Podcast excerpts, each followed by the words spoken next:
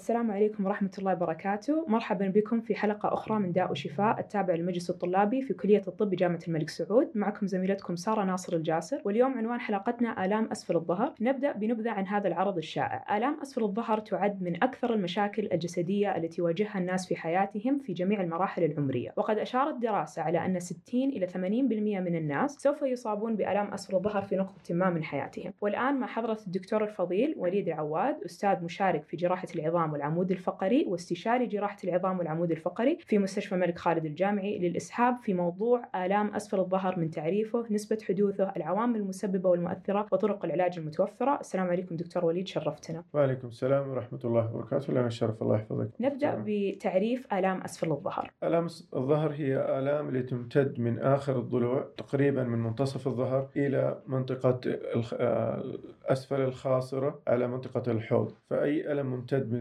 في تلك المساحة من الظهر يطلق عليها آلام أسفل الظهر. وهل هذا المرض منتشر عندنا بالمجتمع السعودي؟ هو مرض شائع جدا جدا لا يختلف النسبة الإصابة مقارنة مع باقي العالم. فقد رأيناه منتشرا بشكل كبير ومن أكثر أسباب زيارة الطوارئ أو العيادة هي آلام أسفل الظهر بنسبة تتراوح إلى 80% من الزيارات الحادة للطوارئ.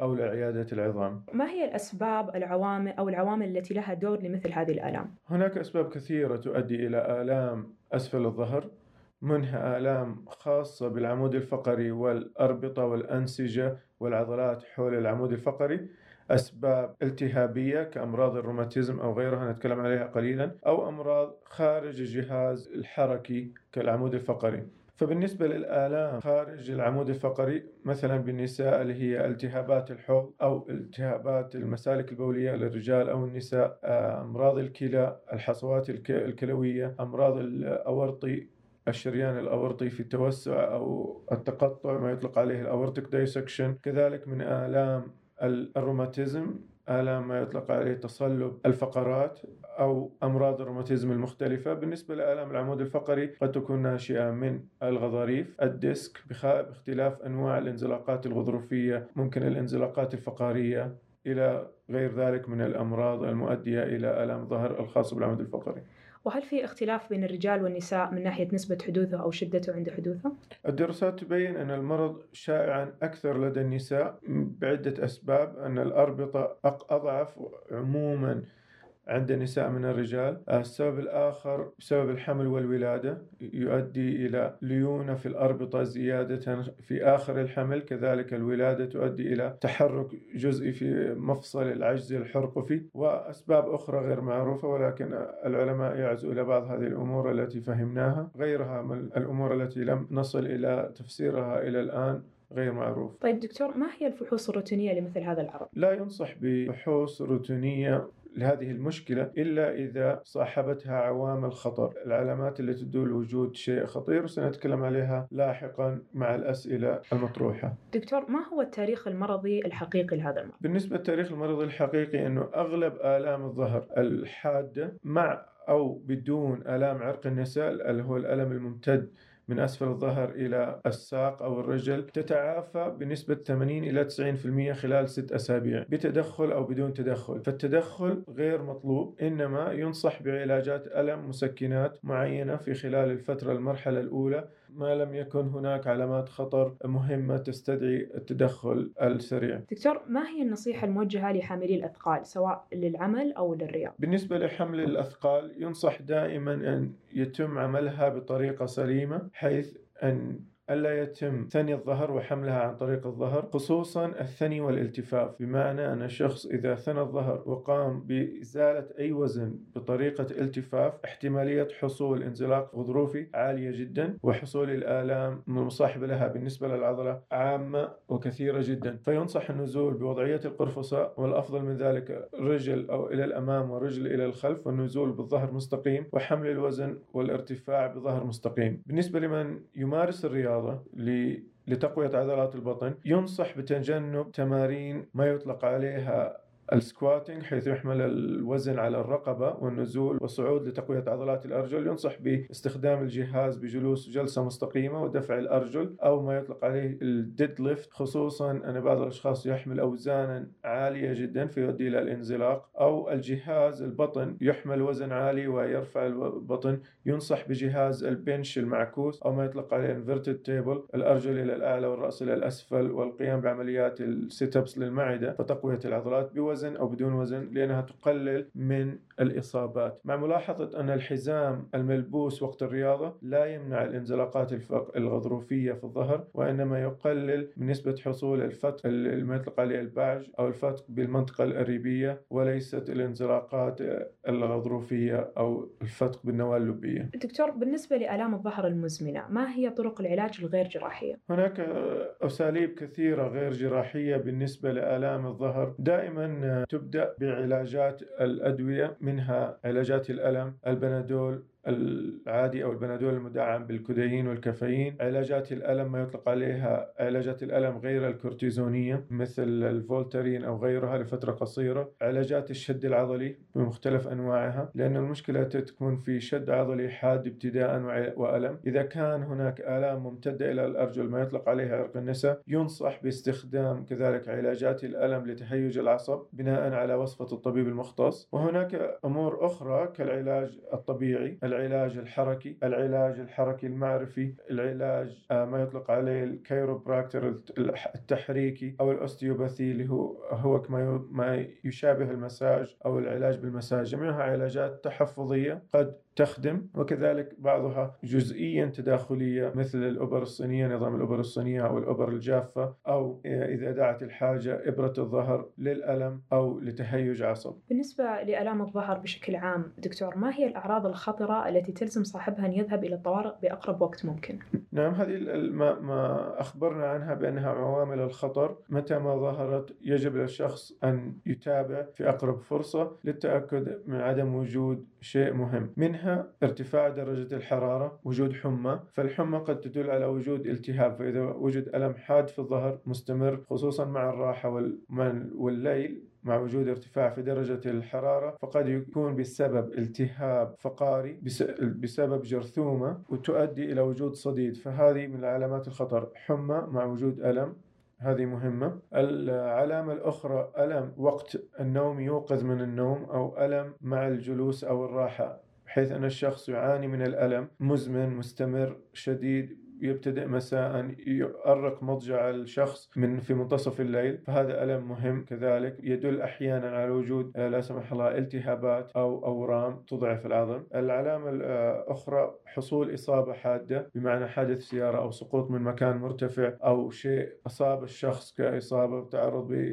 بأي أسلوب. مع وجود آلام مهمة في أسفل الظهر فينصح عندئذ التقييم لتأكد من عدم وجود كسر في العمود الفقري أو الفقرات. العلامات الأخرى أن أن يكون هناك تاريخ أورام للشخص كأورام ثدي للنساء أو أورام آه، الرئتين أو غيرها. فعند وجود تاريخ أورام لابد من التأكد أن الألم الحديث للعمود الفقري ليس بسبب انتقال الورم لا سمح الله إلى الفقرات. كذلك من علامات الخطر أن يتأثر التبول القدرة على التحكم في التبول صعوبة في التبول أو أن يكون هناك ألم الشخص لا يستطيع التبول ويبدأ في حصول عدم تحكم في التبول ما يطلق عليه overflow incontinence أن المثانة تملأ بعد ذلك تبدأ في التقطر ولكن العلامة الأساسية صعوبة في الابتداء في التبول أو تنمل في المنطقة الخاصة المنطقة العجزية حول فتحة الشرج أو في المنطقة الخاصة لدى الرجال أو النساء. كذلك عدم التحكم في البراز بمعنى أن يبدأ الشخص يخبر أن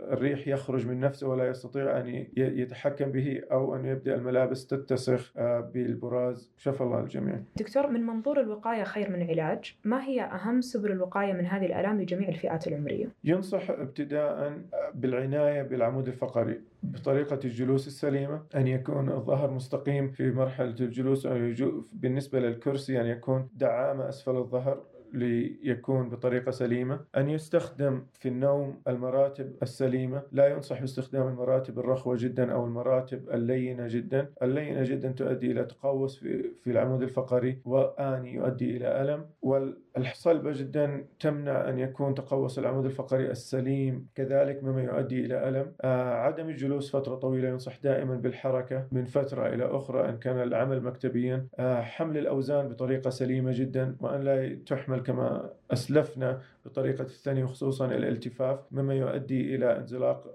غضروفي. كذلك تمارين الظهر ينصح دائما بعمل تمارين الظهر التقوية والاستطالة لأن العمود الفقري والعضلات القوية تحمي الفقرات بشكل كبير جدا. آه، الامتناع عن التدخين التدخين كذلك من الأسباب الشائعة التي تؤدي إلى تأثر في الغضاريف وتقليل ترويتها مما يؤدي إلى سرعة تآكلها بالإضافة إلى الأمراض الأخرى المتزامنة مع التدخين. آه، الحياة آه، ما يطلق عليها الحياة الأكتف أو الرياضة تساعد على الحفاظ والوقاية للعمود الفقري بينما الشخص الذي لا يمارس الرياضة نهائيا عرضة أكثر من غيره أن يتعرض لإصابة. كذلك التمارين الصحيحة في النادي وعدم الممارسة بطريقة خاطئة. كثير من الشباب أو الفتيات في الوقت الحالي ممن يزورون النادي للرياضة يصابوا بآلام بالظهر وأنزلاقات غضروفية بسبب تمارين خاطئة آه، المقدمة لديهم والحثيثة من المدربين. أكيد دكتور ما نستغنى عن آرائكم في بعض المعلومات الطبية الشائعة في مجتمعنا وللأسف ممكن تكون مغلوطة. ممكن نذكر بصورة سريعة بعض المعلومات ونشوف إيش رأيك فيها دكتور. آه، هل أي ألم في الظهر يحتاج صورة مقطعية أو رنين مغناطيسي؟ لا ينصح بعمل إشعاعي أول كأول فحص للعمود الفقري. ينصح دائما بالمعاينة أخذ التاريخ المرضي الفحص السريري وبعد ذلك إن دعت الحاجة للرنين يعمل الرنين.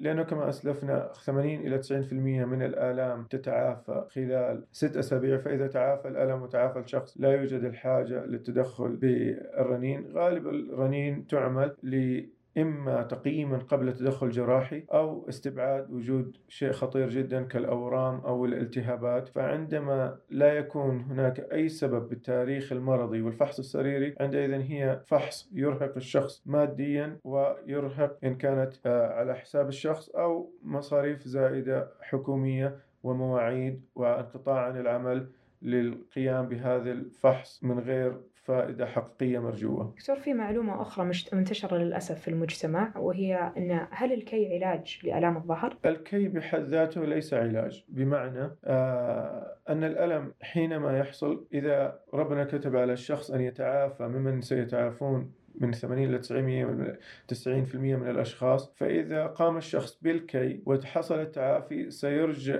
التعافي إلى الكي. لأنه كما نعلم الكي يحتاج إلى حوالي ست أسابيع بالشخص السليم. كي يتعافى فإذا وافق فترة تعافي من الإصابة سيرجع إلى الكي. لا ننفي أن الكي يستخدم استخدامات طبية حديثة. قد يأتي بعض الأشخاص ويذكر أن الكي ذكر في الحديث ولا يتعارض مع إيماننا بصحة الأحاديث وكما أخبر النبي صلى الله عليه وسلم. ولكن نهاية الحديث كما أخبر الرسول صلى الله عليه وسلم بعد الكي أخبر صلى الله عليه وسلم في رواية وأنهى أمتي عن الكي ورواية أخرى وأنا لا أكتوي. فكحل حقيقي طبي هو ليس حل وإنما جرت العادة أن من يكوي يحصل له التعافي بنسبة كما ذكر 80% ولكن هذه النسبة الحقيقية للمرض بتدخل أو بدون تدخل. المشكلة الأدهى والأمر من يكون لديه سكر ويكوي رأيناهم لديهم قرح مستمرة إلى مدة تسعة أشهر أو عشرة أشهر وكذلك من كوى مرة أو مرتين أو ثلاثة وبعض الأشخاص إلى مئة مرة ولم يتعافى. ويذكر له المعالج أنه واحد من عشرة ممن لا يتعافى وهذه النسبة الحقيقية للمرض أنه عشرة بالمئة لا يتعافوا طبيعيا من سبب الآلام الحادة أو آلام الحادة مع عرق النساء. آلام أسفل الظهر يا دكتور هل دائما تعني وجود انحراف في العمود الفقري؟ آه لا يعني آه، ألم الظهر وجود انحراف بالعمود الفقري. كذلك الانحراف بالعمود الفقري لا يؤدي إلى ألم كي يكون انحراف العمود الفقري مؤلما لابد أن يكون بزاوية أكثر من 90 إلى 120 درجة أو أنه متروك سنين طوال أكثر من 40 سنة من التشخيص حصل في مرحلة البلوغ لدى الأطفال آه، من الشباب أو الشابات وترك إلى ما بعد سن الخمسين قد يؤدي إلى ألم بسبب الاحتكاك ولكن ألام أسفل الظهر لا تعني انحراف عمود فقري وانحراف العمود الفقري لا يعني وجود ألم في أغلب الأحيان. وآخر معلومة دكتور هل علاج ألام أسفل الظهر المزمنة دائما تدخلها يعني علاجها جراحي لذلك الناس تتجنب الذهاب للطبيب؟ ليس بالضرورة أن يكون العلاج هو علاج جراحي. هناك علاجات كثيرة جدا منها العلاج المعرفي الوظيفي آه، منها العلاجات بالعلاج التحفيزي للعصب. أحيانا يكون الألم المزمن مع عدم وجود سبب حقيقي هو سبب آخر كما أسلفنا إما مشكلة روماتيزم أو أحيانا نادرة القلق والاكتئاب. وجود قلق أو اكتئاب أو ضغوط مزمنة على الشخص تظهر أعراضها بآلام أسفل الظهر بشكل كبير جدا. كذلك من فينصح أحيانا للشخص الذي يعاني من آلام أسفل الظهر آه، بمراجعة أو تقييم عضوي نفسي يطلق عليه تقييم عضوي نفسي. كما هو معمول عنه معمول به في أكثر المدن في العالم المتقدمة طبيا. آه شكرا يعطيك العافية دكتور. وبهذا نكون أعزائي المستمعين وصلنا لنهاية حلقتنا اليوم. تحدثنا عن آلام أسفل الظهر وعرفنا أسبابه وطرق الوقاية منه. وصحح صححنا بعض المفاهيم الشائعة. كان معنا الدكتور وليد عواد أستاذ مشارك في جراحة العظام والعمود الفقري واستشاري جراحة العظام والعمود الفقري بخالد الجامعي. شكرا لوقتك دكتور. للاقتراحات والأسئلة لا تترددوا بمراسلتنا عبر الإيميل الرسمي للبرنامج وطبعا لا تنسوا متابعة حساب البرنامج على تويتر. نرجو أننا قدمنا لكم مادة مفيدة ونكون غطينا الموضوع بشكل كامل فإن أحسننا فمن الله وإن أسأنا فمن أنفسنا والشيطان. دمتم بحفظ الله ورعايته وإلى اللقاء.